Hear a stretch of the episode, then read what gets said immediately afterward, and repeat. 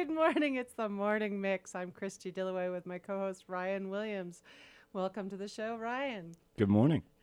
It is 2020, and we're happy to be here. And we're pushing some more buttons. Here we go. Okay.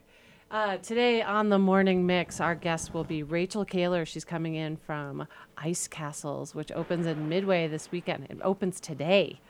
Um, we'll also do our weekend events at the bottom of the hour, and then we're going to talk to members of 10,000 Maniacs. They're playing at Egyptian Theatre this weekend. That might be a band from before your time, but very iconic in my um, my uh, young progression of like music awareness. That was like my college, post college years. And they have a bit of a radio tie in with it too that we'll talk about a little bit later as well. Absolutely. So that will be the show for this uh, for today.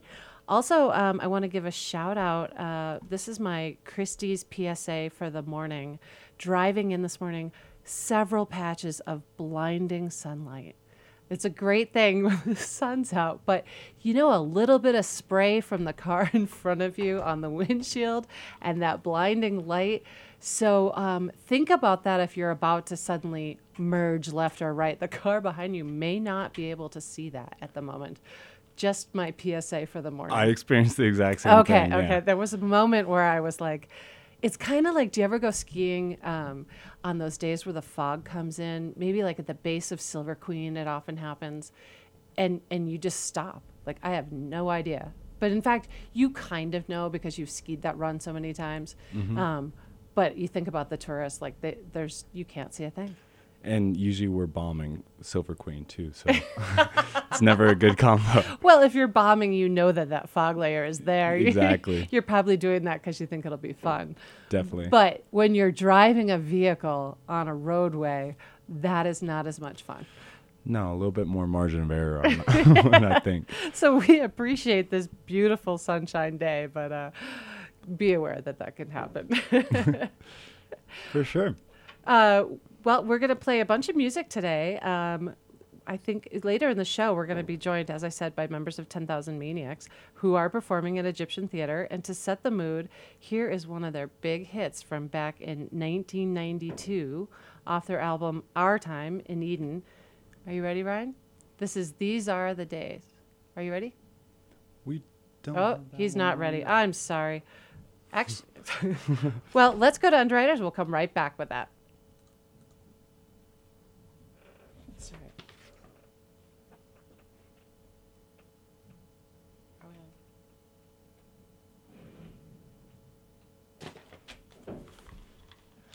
Stay tuned with Hi, this is Katie Wang from. Park City Film, inviting you to gather up your friends, family, and favorite popcorn bowl and come on over to the Santy Auditorium to see the finest in independent film in unique community setting. Who knows? You might even win something in the raffle. Films are rolling now, so check out our calendar at parkcityfilm.org and then join us on Friday and Saturday nights at 8 p.m. or Sundays at 6 p.m. Park City Film is a member supported nonprofit organization and sponsor of KPCW's Friday Film Review. Hey Sheldon, Yeah, John? what are you doing this Saturday night from 7 to 8 p.m.? Well, I'm tuning in to KPCW's Minor Details show. It's a show by, for, and about minors to hear the voice of the high school community. Listen to Minor Details every Saturday night from 7 to 8 p.m. We take requests, so call in at 435 655 Talk. Minor Details is also sponsored in part by The Park City UPS stores. and Miller Orthodontics. Tune in this Saturday from 7 to 8 p.m.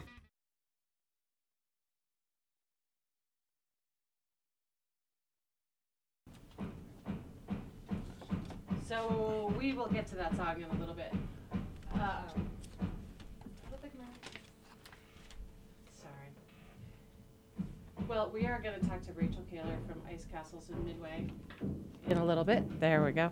And um, I, hey, Ryan, have you ever been to Ice Castles? I actually have not. We tried to go last week, but they weren't open yet, so I'm looking forward to getting there Right. this Today's week. the opening day, and um, I went last year. It's um, it's what you expect, but it's so much more than what you expect.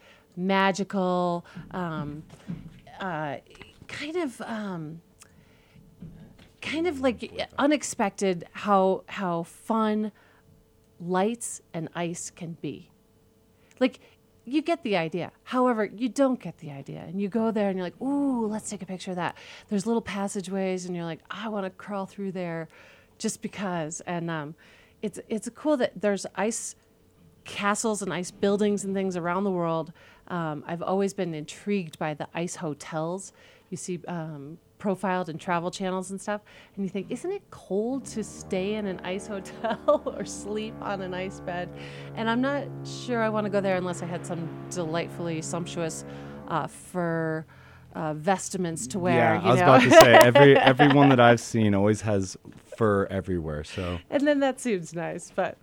Um, so, are we ready to play the 10,000 Maniacs song? we are. Okay, this is, as I said, this is off their 1992 album, Our Time in Eden. This is These Are the Days.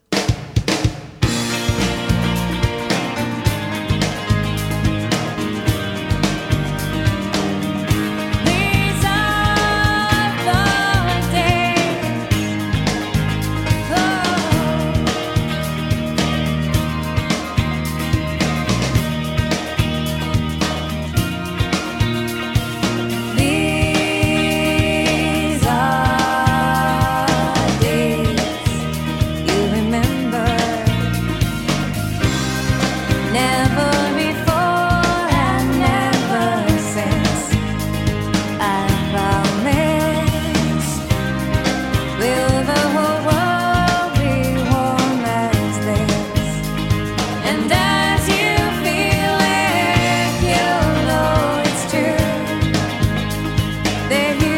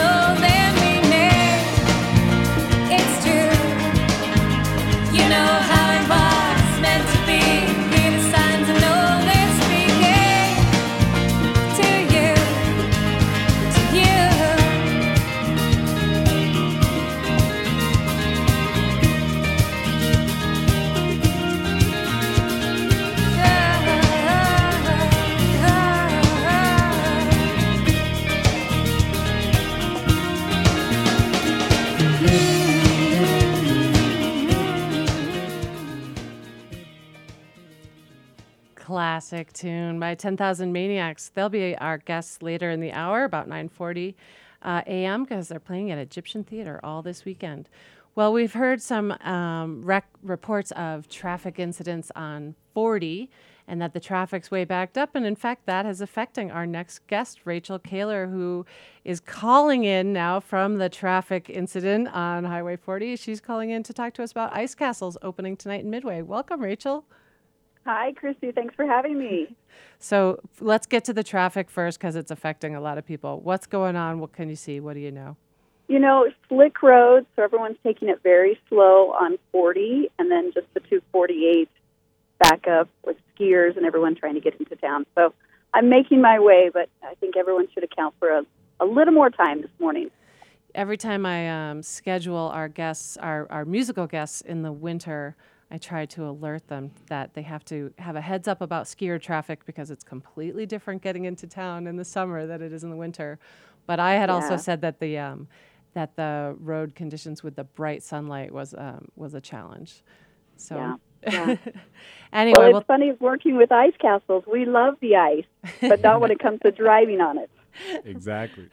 right when I moved here, um, I loved the fact that the worst weather conditions were the happiest times for people, and I'm sure with ice castles, the cold, bitter cold weather is also very happy. It is. We, you know, I call myself a self-proclaimed ice junkie because I really do love the ice crystals and what we can create with Mother Nature, cold temperatures, and water. And that's where we build these beautiful ice sculptures and ice castles. So, what is the process of starting it? Like, where do you even start to making an ice castle? So the biggest thing is water because it, that is our base. And so we start laying down water pipes uh, probably mid-October and just preparing the layout. So the ice castle is a one-acre footprint, and we we lay the foundation with those water lines, and then we also run uh, LED lights, and we have music that's piped through, and so that's really the base and we can't really start building until those temperatures hit freezing. And so this year we were a little delayed. We really didn't start building in earnest until the second week of December. And you know, some years we could start mid-November, but it was just so off and on. Ideal building temperatures for us are between 5 and 15 degrees, but we can continue to build the castle up to 32 degrees. Of course, that's when you know water freezes, but those bitter cold temperatures are the most ideal for us. Let's um let's paint the picture for people who haven't been to the Midway Ice Castles before. Um, give the grand overview of what the attraction and experience is. Yeah, and I would say because it's handmade, that's where people really come and they're in awe. So it takes four weeks for the ice builders to build the ice, and we build it one icicle at a time. And so we ice farm. We have metal structures that we create these icicles, and then we hand place the icicles, run ice overnight, and when you walk up to the ice castle, it truly is a work of art. And I think a lot of people don't realize that it's one icicle at a time. Each day we're building 10,000 icicles. And so when you walk up to the ice castle and it's 10 to 12 to 14 feet high, think about one little icicle and how many that takes to create the walls and the caverns and the tunnels. It, it's really remarkable. But, and I think that's the biggest thing when people come, they don't realize that this took one icicle to build, and it's just one after another, hours after hours putting these together. So when you come through, you're going to walk up to this ice castle, and it truly is a wall of ice. And then we do light it with LED lights from the inside. And so as you're walking up and you see this grand structure, and you know, we have a lot of people say, wow, this really does look like Elsa's castle. It is just that grand as you come in. And so you walk through the first cavern as you're going into the entrance, and it's just like walking through an ice tunnel. And the And um, then- what, you're saying that you make 10,000 icicles a day. So Yes. to, so this morning, how are they? How is anyone taking those 10,000 icicles and applying them? Like what are they somewhere separate and then they get added onto a wall, or they're getting made on the location? So we make them on location, and so we we create this the icicles, you know, with cold water and and just letting them freeze overnight, and then uh, the ice builders will break off the ice sickle and then place it in whatever we've decided that's the structure that we want to build. So whether it's a cave or a tunnel or a walkway, they place those icicles and then they have water that they run overnight above that group of icicles that then form together to create that look. So is it a kind of work in progress where you develop one idea and then that builds on the next one or is do you sit down in October time and say, "All right, this is what we're going for," and you shoot for that?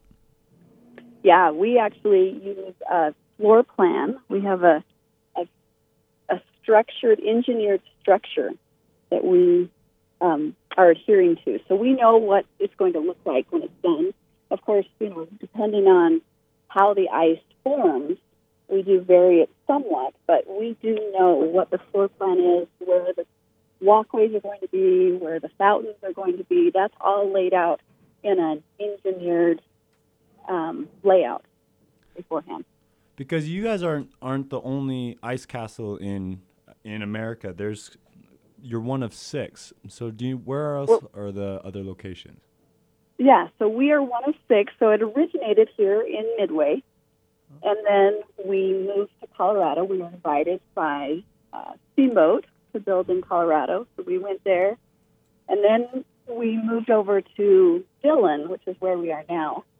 Our second castle was, or our third castle was in Minnesota. We were at the Mall of America for two years, and now we are um, in different areas in New Hampshire, Lake Geneva, and then, you know, the Canadians love their cold. And so we took this opportunity to go to Edmonton, Canada. And so that's where our sixth location is. And I should note, or we should talk about that. There are um, buildings that are around the world that are cut, that are ice hotels and ice um, palaces that are cut from blocks of ice. And, and right. ice so castles those, like is a very ice different. hotel. Yeah. the ice hotel in Quebec, and people can stay there. And and our owners have traveled the world looking at different ice creations. There's one in Harbington, China, which is an amazing city, basically of ice, and they do use block ice, where we're growing our ice organically with um, water and sprinklers. And so your ice looks more like stalactites, stalagmites, and drip castles, as opposed to Exactly. a um, crystal palace with with uh, see-through ice. It's a more Exactly. organic experience. We love our organic Yep, that's here a in Park perfect description. organic as uh, blue lights on ice in Midway Town Center can be. well, there's also there's also um, slides and and uh, tunnels. Want to add to that? I love how you just walked in the studio. yes, here I am. This is much better. Yeah, I think so. The little kids, especially, are loving their uh, the slides, the tunnels, the, the music, and tonight we've got fire performers. I saw a fire performer uh, Yeah. when I went last year. Yeah, and so every Which is a nice, Saturday uh, evening they'll be there. It's a nice conjunction, Yeah, fire and and ice. ice. Yeah. Yeah. Okay, so that's every Saturday? Yes. Okay. Yeah. And tonight is opening night, opens at 6. Right. Tickets, how are the ticket sales going? Ticket sales are hot. I mean, it's it's the hot item. There's a lot of pent up demand for it, and so we do um, encourage people to go online and buy your tickets in advance. So, and it's also more affordable online when you come up to our Good to standby know. tickets. It's four dollars more, and so you definitely want to make your reservation because we will sell out. We sell out every thirty, or we sell tickets every thirty minutes, and so that's not that you have to stay in the castle for 30 minutes. You're welcome to stay as long as you want, but just for traffic flow, uh, we find that that 30 minute ticket increment works best. So that's your entry time. Yes. Okay. Yeah. And then, yeah, you can stay as long as you want, wander around as long as you want. Uh, there's hot chocolate in there, right? Yeah, hot chocolate, and this year we're serving churros. Churros. Oh. Delicioso. yeah, it's a lot of fun. Um, okay. And what's new this year? So I would say every year the ice castle is new because the structure, the, the forms, the tunnels, the slides are all different.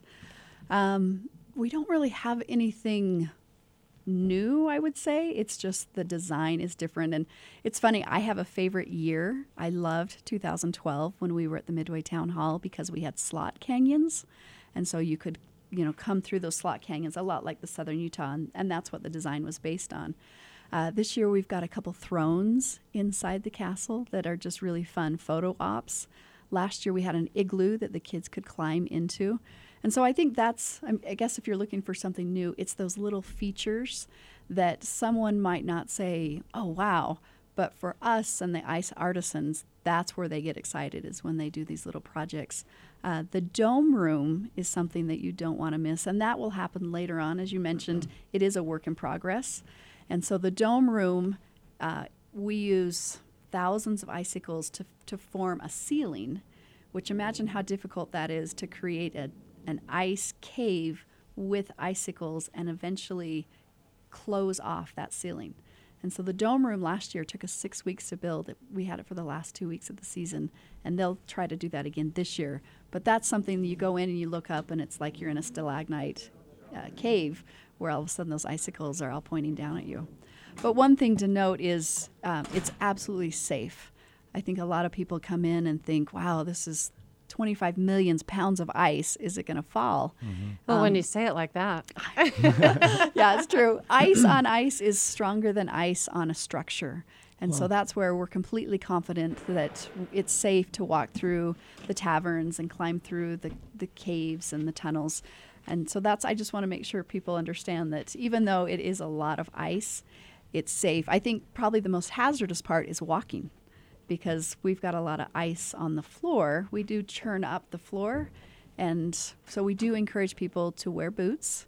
If you, if you've got micro spikes, you know, if you've got those because you're an outdoor enthusiast and you hike during the winter, it's not a bad idea to wear those inside the castle because it will give you a little more grip.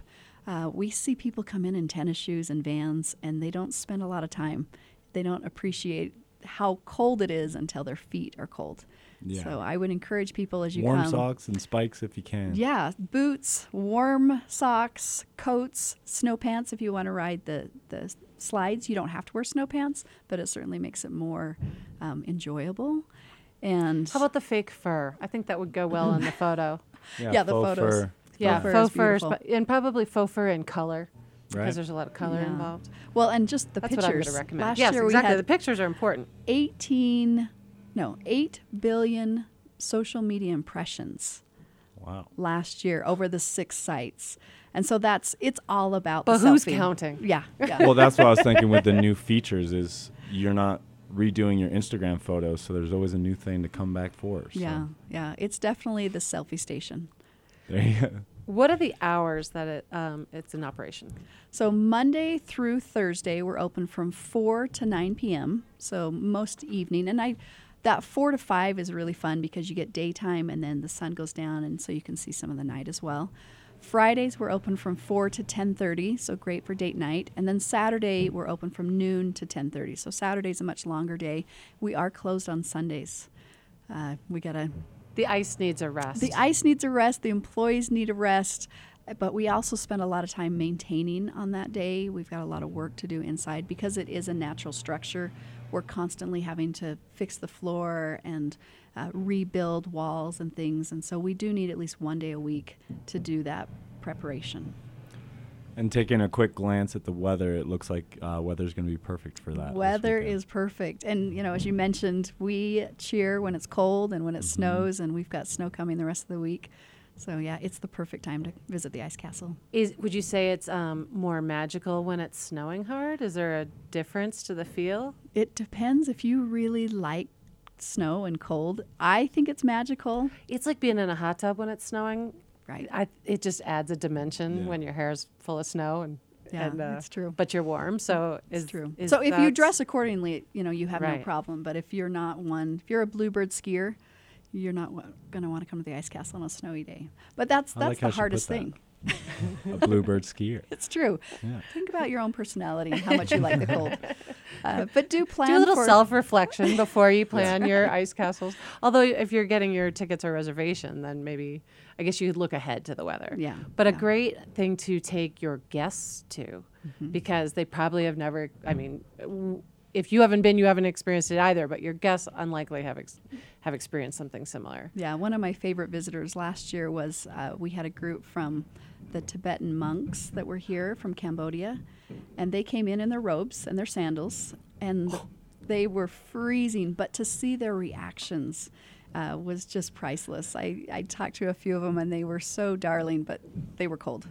So they don't get to change their footwear even when they're in. Um, I a guess Utah they they hadn't really planned on seeing the castle, but they were they were in Midway and just took the opportunity. And you've, yeah, you got to stop by if you're Well, in that's Midway. part of the Buddhist monk thing is is through breath work. They Meditate your way past it. yeah, and, and they're better with cold exposure. Like when they heat up a, a ice um, tapestry and they make it it dry really quickly. Okay. Look into that if you. Haven't I seen it. will look into Yeah. that. Google it. Google it. So, okay. So tonight is the opening night. How long do we think the season goes? This is probably um, an unknown. Yeah. And how do you know when it's done? So we always say we're weather dependent. Uh, last year, our season was January 2nd to February 25th, and last year was a pretty cold winter. So I'm hoping to go at least that long. Um, if we make it to March, that's always like bonus. But usually, you want to plan on getting your tickets before President's Weekend because President's Weekend is always that iffy if we get any sort of thaw. And for us, it's um, we want to make sure that cosmetically it meets the visitor's expectations. And so it's not a structure issue for us as much as if we start really feeling like we're having a lot of sun exposure and drooping, then we'll call it good.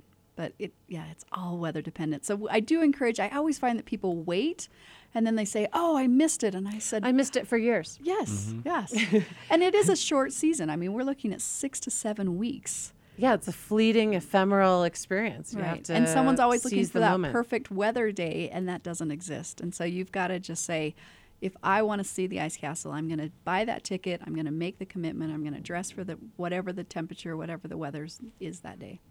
And how do they go about doing that? So you're going to want to go online, icecastles.com. We've got the six different sites, so you're going to want to make sure and, and select Utah. This year we're located at the Homestead Resort, and they have been a great partner for us. So you're going to want to cl- click buy tickets, and then you'll select that time slot, half an hour increment. And I do encourage you to arrive 20 minutes early, just because it does take some parking and getting to the ice castle. And we're located in on the driving range of the Homestead Resort. So if you're familiar with the golf course, you're going to want to park and then head towards that golf course, which is behind the resort. Is that on the uh, uh, what's the swimming spot? Crater side. Is that on the Yes, crater side? It's on the crater side. I'm, u- I'm making the hand motions of the crater. I know don't know people. what that crater is. People on air can't hear me. Okay. yeah, and, and that's a great opportunity if you want to make a reservation at the ice castle and follow up with a crater soak. You know, what a that great way like a to, great Ooh, concept. or a warm up. meal or something at uh, Yeah. the restaurant. Yeah, there. and the homestead just uh, put out a new menu with a new chef and with churros and hot chocolate. You can make it a whole evening. Delicioso. Delicioso. Chrissy's word of the day. Well, Rachel Kahler from Ice Castles in Midway, opening tonight. Thank you so much for joining us, and thanks for making that journey through the uh, traffic on 40 and then emerging while we were speaking in the studio. That was well done. Yeah, that was a great It's a little magic trick. All right. Well, thank you for joining us, and listeners should stay tuned. We'll be back with weekend events and our interview with Steve Gustafson of 10,000 Maniacs. Stay tuned. I'm Lucas Nelson of Lucas Nelson and Promise of the Real. You're listening to KPCW Radio in Park City, which is what I always listen to when I'm in Park City. If you enjoy quality community radio that's real, stay tuned right here to KPCW. This is Tricia Worthington with the U.S. Ski and Snowboard Foundation, a nonprofit organization. Keep up with our World Cup season on KPCW every Monday during the morning news. U.S. Olympic athletes receive no government funding. Donate today at usskiandsnowboard.org. Do you want to relive your childhood memories of being a DJ in your bedroom studio? Well, I did. I'm Allie, and since I first heard that KPCW needed volunteer DJs, I've wanted to be here with you. And I'm Sarah. I listened to KPCW before I even moved to Park City, and now I'm thrilled to be part of the Volunteer Air Force. Do you want to lend your voice to your local public radio station? It's easy, no experience necessary. It's the best way to be a part of the community and play great music. Join the KPCW Air Force by sending me an email at john at kpcw.org.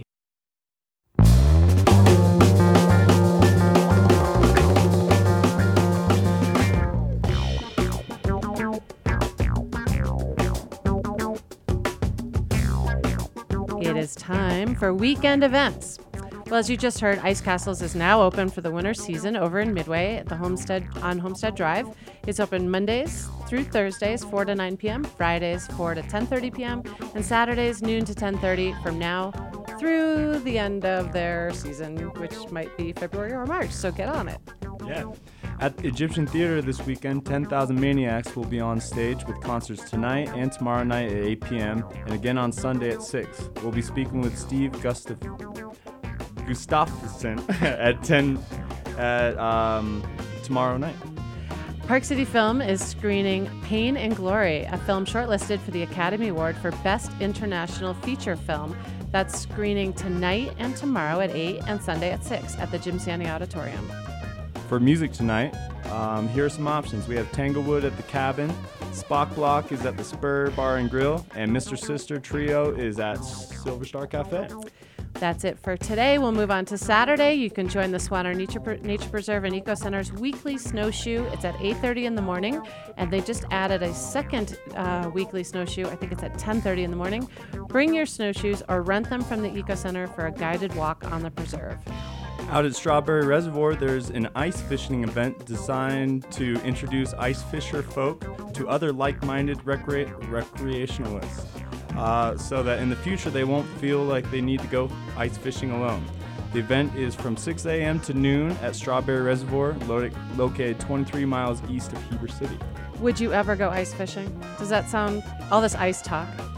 I think it's along with the theme, so I'm down to go ice. You're down with it? Okay, well, you can go check it out. They definitely want to encourage people to not uh, feel the need to go ice fishing alone. I'm assuming there's some inherent danger in that.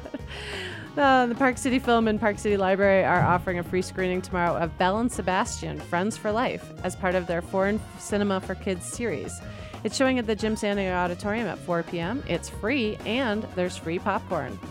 And Timpanogos Belvedere's improv comedy show is happening at the Timp Valley Theater in Heber City. The shows start at 7 p.m. and all ages uh, are welcome.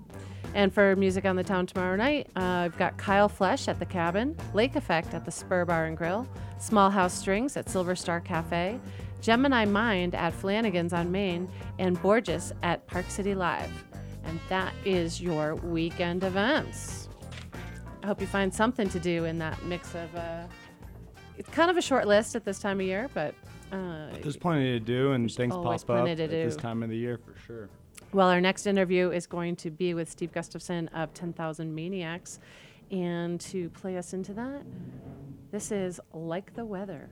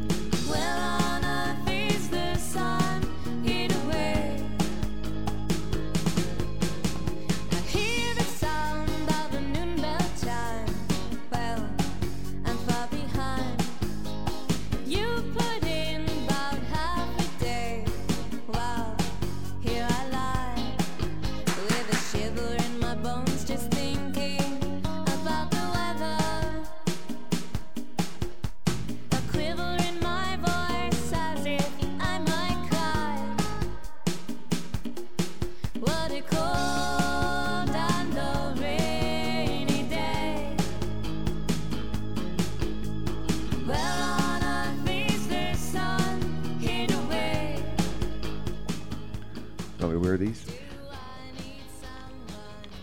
We are joined now by our next guest, Steve Gustafson from 10,000 Maniacs. Welcome to the studio. Hi, Christie. Ooh, I like that. Do Sorry, it again. We're gonna have you, uh, it's my- record it's that my- for later. Hi, Ryan. Hi there. It's, it's my it's my radio voice.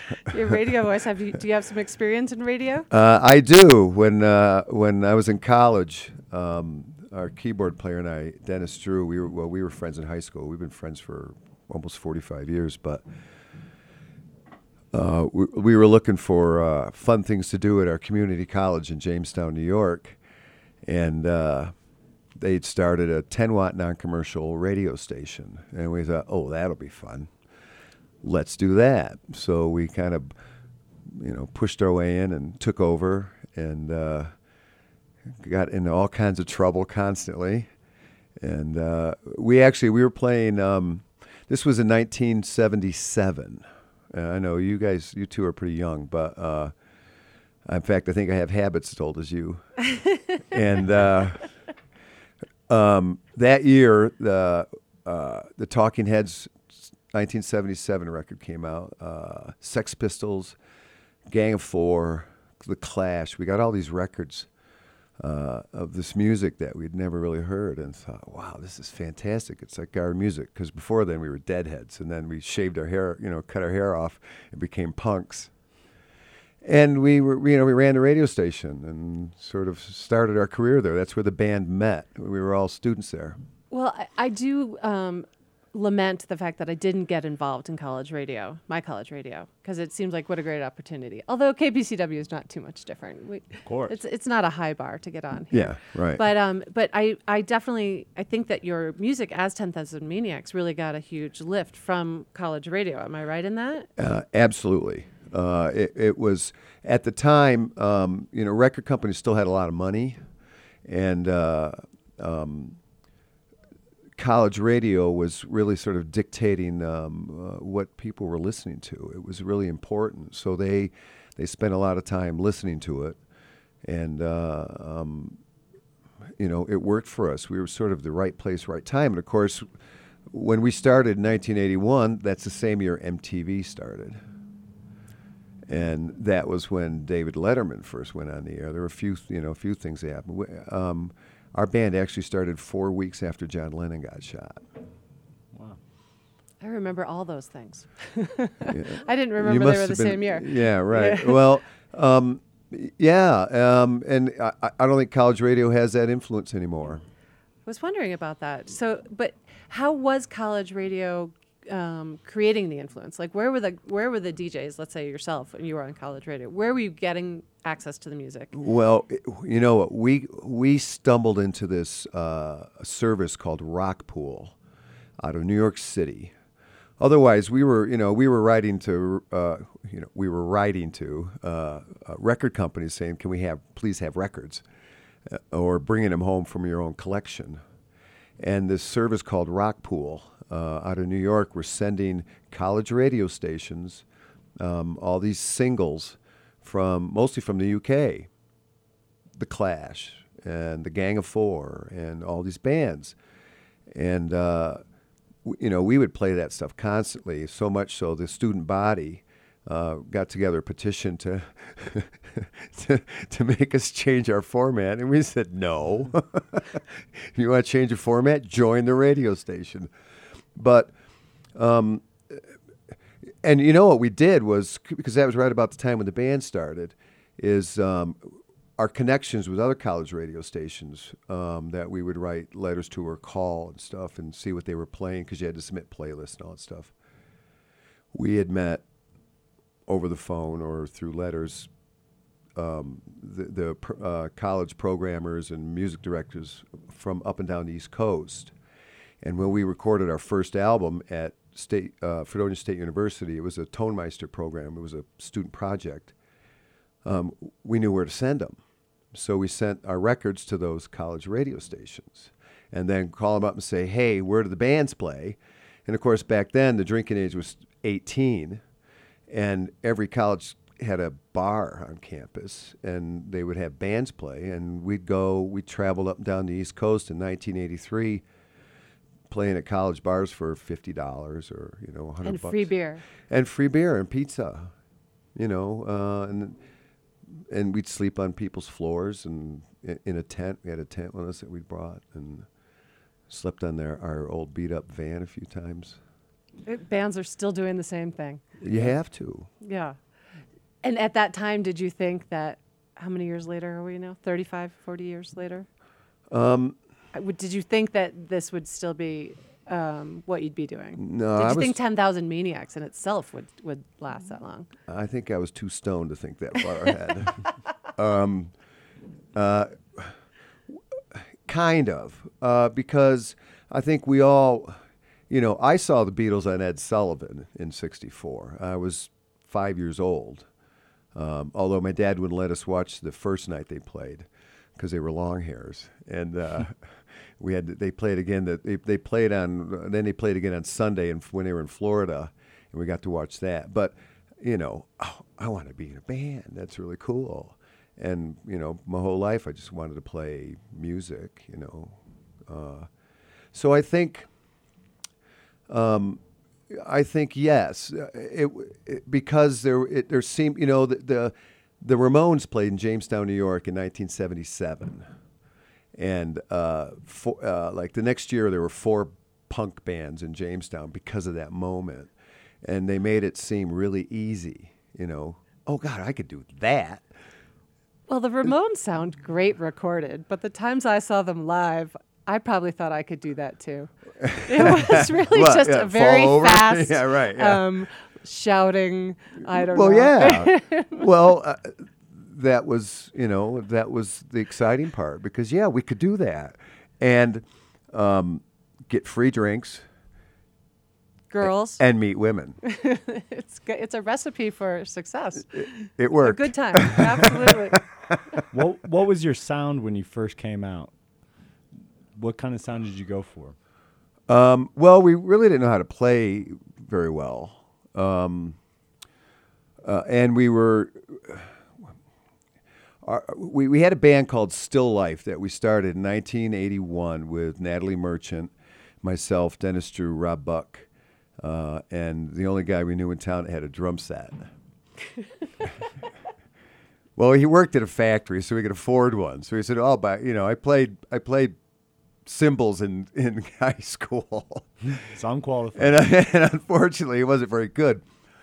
So our songs were kind of meandering, uh, endless noise, uh, and uh, uh, it- you know, and Natalie screaming into the microphone, and uh, and we couldn't we, we couldn't play really other people's music, so we just made up our own stuff, and it was sort of a combination of kind of hippie punk, sort of endless sort of nonsense.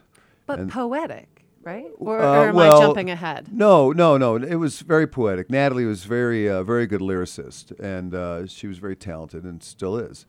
Um, and our, the first show we played as Still Life was the name of our band in Erie, Pennsylvania. Uh, we had been a band for I think six weeks, and we wrote five or six songs, and we played couple of Gang of Four songs, a Clash tunes, stuff because they were easy, and um, uh, we were so afraid. We most of us had, couldn't face the audience. We played the show with our backs to the audience because we were scared out of our minds, and uh, Literally turned around backwards. yeah, I was just my knees were knocking, and um, and uh, uh, a, c- a I'm just of our, trying to envision if I went to see a band and they're all facing the wrong way. I feel What- like Sia has done that too, like facing. The Oh, other really? way, Okay. It's like dramatic. So Right. maybe- Well, Right, no, maybe this- you this were very it off as dramatic no, this ahead of your time. This was just fear, but they um, we were playing with uh, we were the first of three bands at this god awful little bar in Erie, Pennsylvania, and a couple of our friends who were with us were uh, were high on LSD, and um, uh, Natalie and uh, my girlfriend at the time, and one of the one of the guys that were with us were kind of wrestling on the dance floor while the other bands were playing just sort of this Mhm. punk thing of Mhm. it, it was As you do, It was really on the dance floor, It was yeah, really kind of got it. weird. And uh, our our dr- the drummer who the, the cymbal player. you know, you could smoke at bars then, you know, and we were smoking cigarettes, and there weren't any ashtrays, so we kind of like flicked a cigarette, and uh, the bar owner came over and you know said like, you know, don't you do that, and uh, our guitar player Rob Buck's wife was in the band too, and she stood up and said, you should talk to him like that, and he said, "F you, lady." And Dennis Drew, our keyboard player, stood up and said, No, F you, buddy. And the guy took a swing at Dennis, and the chairs fell over, and the table went over, and this commotion breaks out. And the guy went and got his billy club out of his office. And while he was chasing Dennis out the front door, we, we threw our gear and our cars out the back door, and you know I smashed Dennis' car into a into a marble bench because we were in such a hurry. But we were we were driving down the street, and Dennis is running down the sidewalk, and we roll the window down, and he jumps in, and we drove home thinking we're going to be famous. we got thrown out of our first show. I don't know. Didn't what- get paid for that gig, perhaps. So is that uh, the no, see that that was part of the problem is we got fifty dollars and we just spent it all on beer. Oh, okay. You'd already so been we were, you know, we, we were.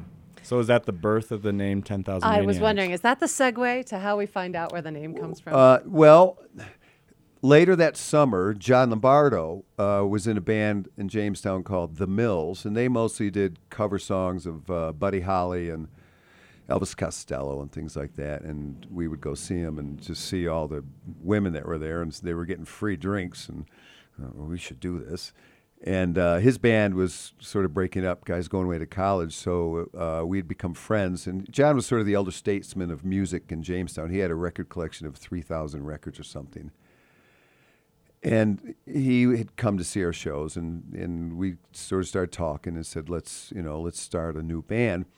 And he had a list of about 200 names. Because this, you know, this is before internet, right? This is before computers. So he had to write stuff down. And he had 300 names, or two or 300 names. And we were at a friend's house smoking pot and drinking and looking at names, trying to figure out, well, what do we call the new band? And one of the, uh, um, Dick Turpin's Ride to York didn't make the list. We cut that one off. Men Against the Arctic didn't make the cut. Um, Ferret Stampede, that didn't make it. But we liked this 10,000 Maniacs because of the numbers. You know, it looked good, interesting. And it's actually after a Herschell Gordon Lewis film that was made in the 60s. It was a splatter film, a really bad gore film called 2000 Maniacs. And uh, we, we just got the number wrong. But we just kind of liked how it looked. And uh, most of the bands in Jamestown at the time were sort of hair metal cover bands and stuff. And we knew that we, we couldn't shred. And, you know, we didn't have a light show or anything. And we were afraid that the, all the kids who went to see them really wouldn't like us. So we thought, well, let's give them a name that, you know, will scare them away. And it worked. no one came to see us. oh no! I will say alphabetically, like in our playlist, We're always you're at first. the top. Yeah, Always three eleven first. actually is above you in our list, but you are right there at the top. Yeah. which is either good or bad. People might not be able to find ten thousand unless. And and we also thought that it would be a good opener in an interview. we'll always ask the question. Yeah, where of did you get course. that name? Do you know how many days um, it takes for ten thousand hours to go by? Have you been asked that before? Um, yes. Any mathematical guess? Ten thousand Um, hours. Uh, How many Five days? hundred twenty-five thousand six hundred. Yeah, right, right. All right. We're the, we need some dancers. Uh, I knew that. 416 days. Is it? And 16 hours. Yeah. Oh, just a little strange trivia. I like that. Well, we're speaking to Steve Gustafson of 10,000 Maniacs because they're playing at Egyptian Theatre this weekend. We're going to pause for just a moment, go to some underwriters, and we'll be right back with Steve. Stay tuned. Okay.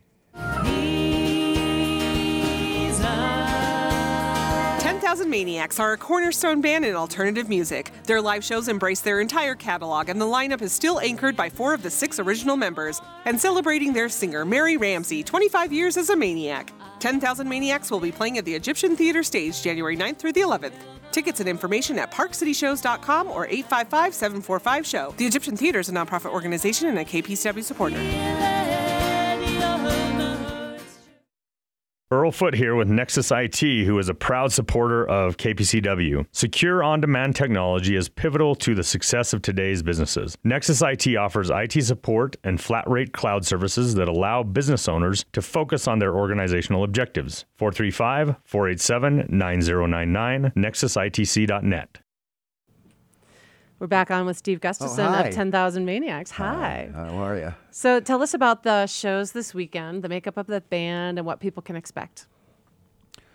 Well, the shows are sold out, so no one else can go unless you're on the Oh. waiting list. Oh. And um, uh, right now, there's still a few seats left in our guest list if you want to go. Oh. And then and then cool. we'll release those uh, tonight. So if you're on the waiting list, you got to you know they'll give you a call. Um, I did think you were a big band for a small venue. I mean, Egyptian Theatre holds 340, Three I think. yeah, three- And you have several nights, but you are a big band. And last time you played in town at Canyons, I, I was out of town, but I heard that was the biggest show of the summer, just exponential numbers. w- well, it was a soft ticket show, so no one had to pay. any Still, all to go. summer long, we have soft ticket shows, and that was the one. Um, well, uh, that's exciting to hear. Um, you know, people, at, you know, on social media, come play in our town. And I said, well, we need to be invited. And they And said, well, I'm inviting you. I said, no, you need to invite us with a check A and be willing to lose all that money. Exactly. Um, you know, we're migrant workers. We we go where we get paid to work, um, and we're not. Um, you know, we just can't make up a tour and say, "Oh, let's play in Toledo on a Tuesday," because no one would be there. Um, we we play um, long weekends, um, extended weekends, or if we come out to the West Coast, we might make it a two week thing and do a tour bus and stuff. But it's hard to get our audience out of bed on a Tuesday to come out and see us play. It's it's really hard. So we do a lot of Thursday, Friday, Saturday, Sundays, or you know, never really more than three in a row. Um, so we're weekend warriors, and uh, um, up until last month when I retired. Um, because I'm getting my first Social Security check. Oh, I was like, how do you know if you're retired? I'm that old. Uh, um, I'd worked. I was a manager of our theater at the college we started at in Jamestown, New York. I produced the musicals and things like that. Anyway, so the shows. Um, it's really it's a great theater. They've got they've got a really nice PA and a great lighting rig, and the hospitality is great. And they have got oxygen for days, uh, which we need liquid oxygen. Everybody you know, needs we're, that light, here. We're, we're lighting with a match, and um, uh, uh, you know, we play most of the hits, a couple of deep cuts, a few fun covers. And thank our um, underwriters real quick before we go out. Oh. All right, and a quick thank you to our sponsors Squatters Roadhouse Grill and Wasatch Brew Pub, San Francisco Design, and Berkshire Hathaway Home Services, Utah Squatters. property. All right, well, thank you so much. Oh, we're done? I, we, we got a hard out when the news comes on. Oh, that's brutal. But- uh, come to the show. It's great. I, I was ready to talk for a couple of days. Ah, come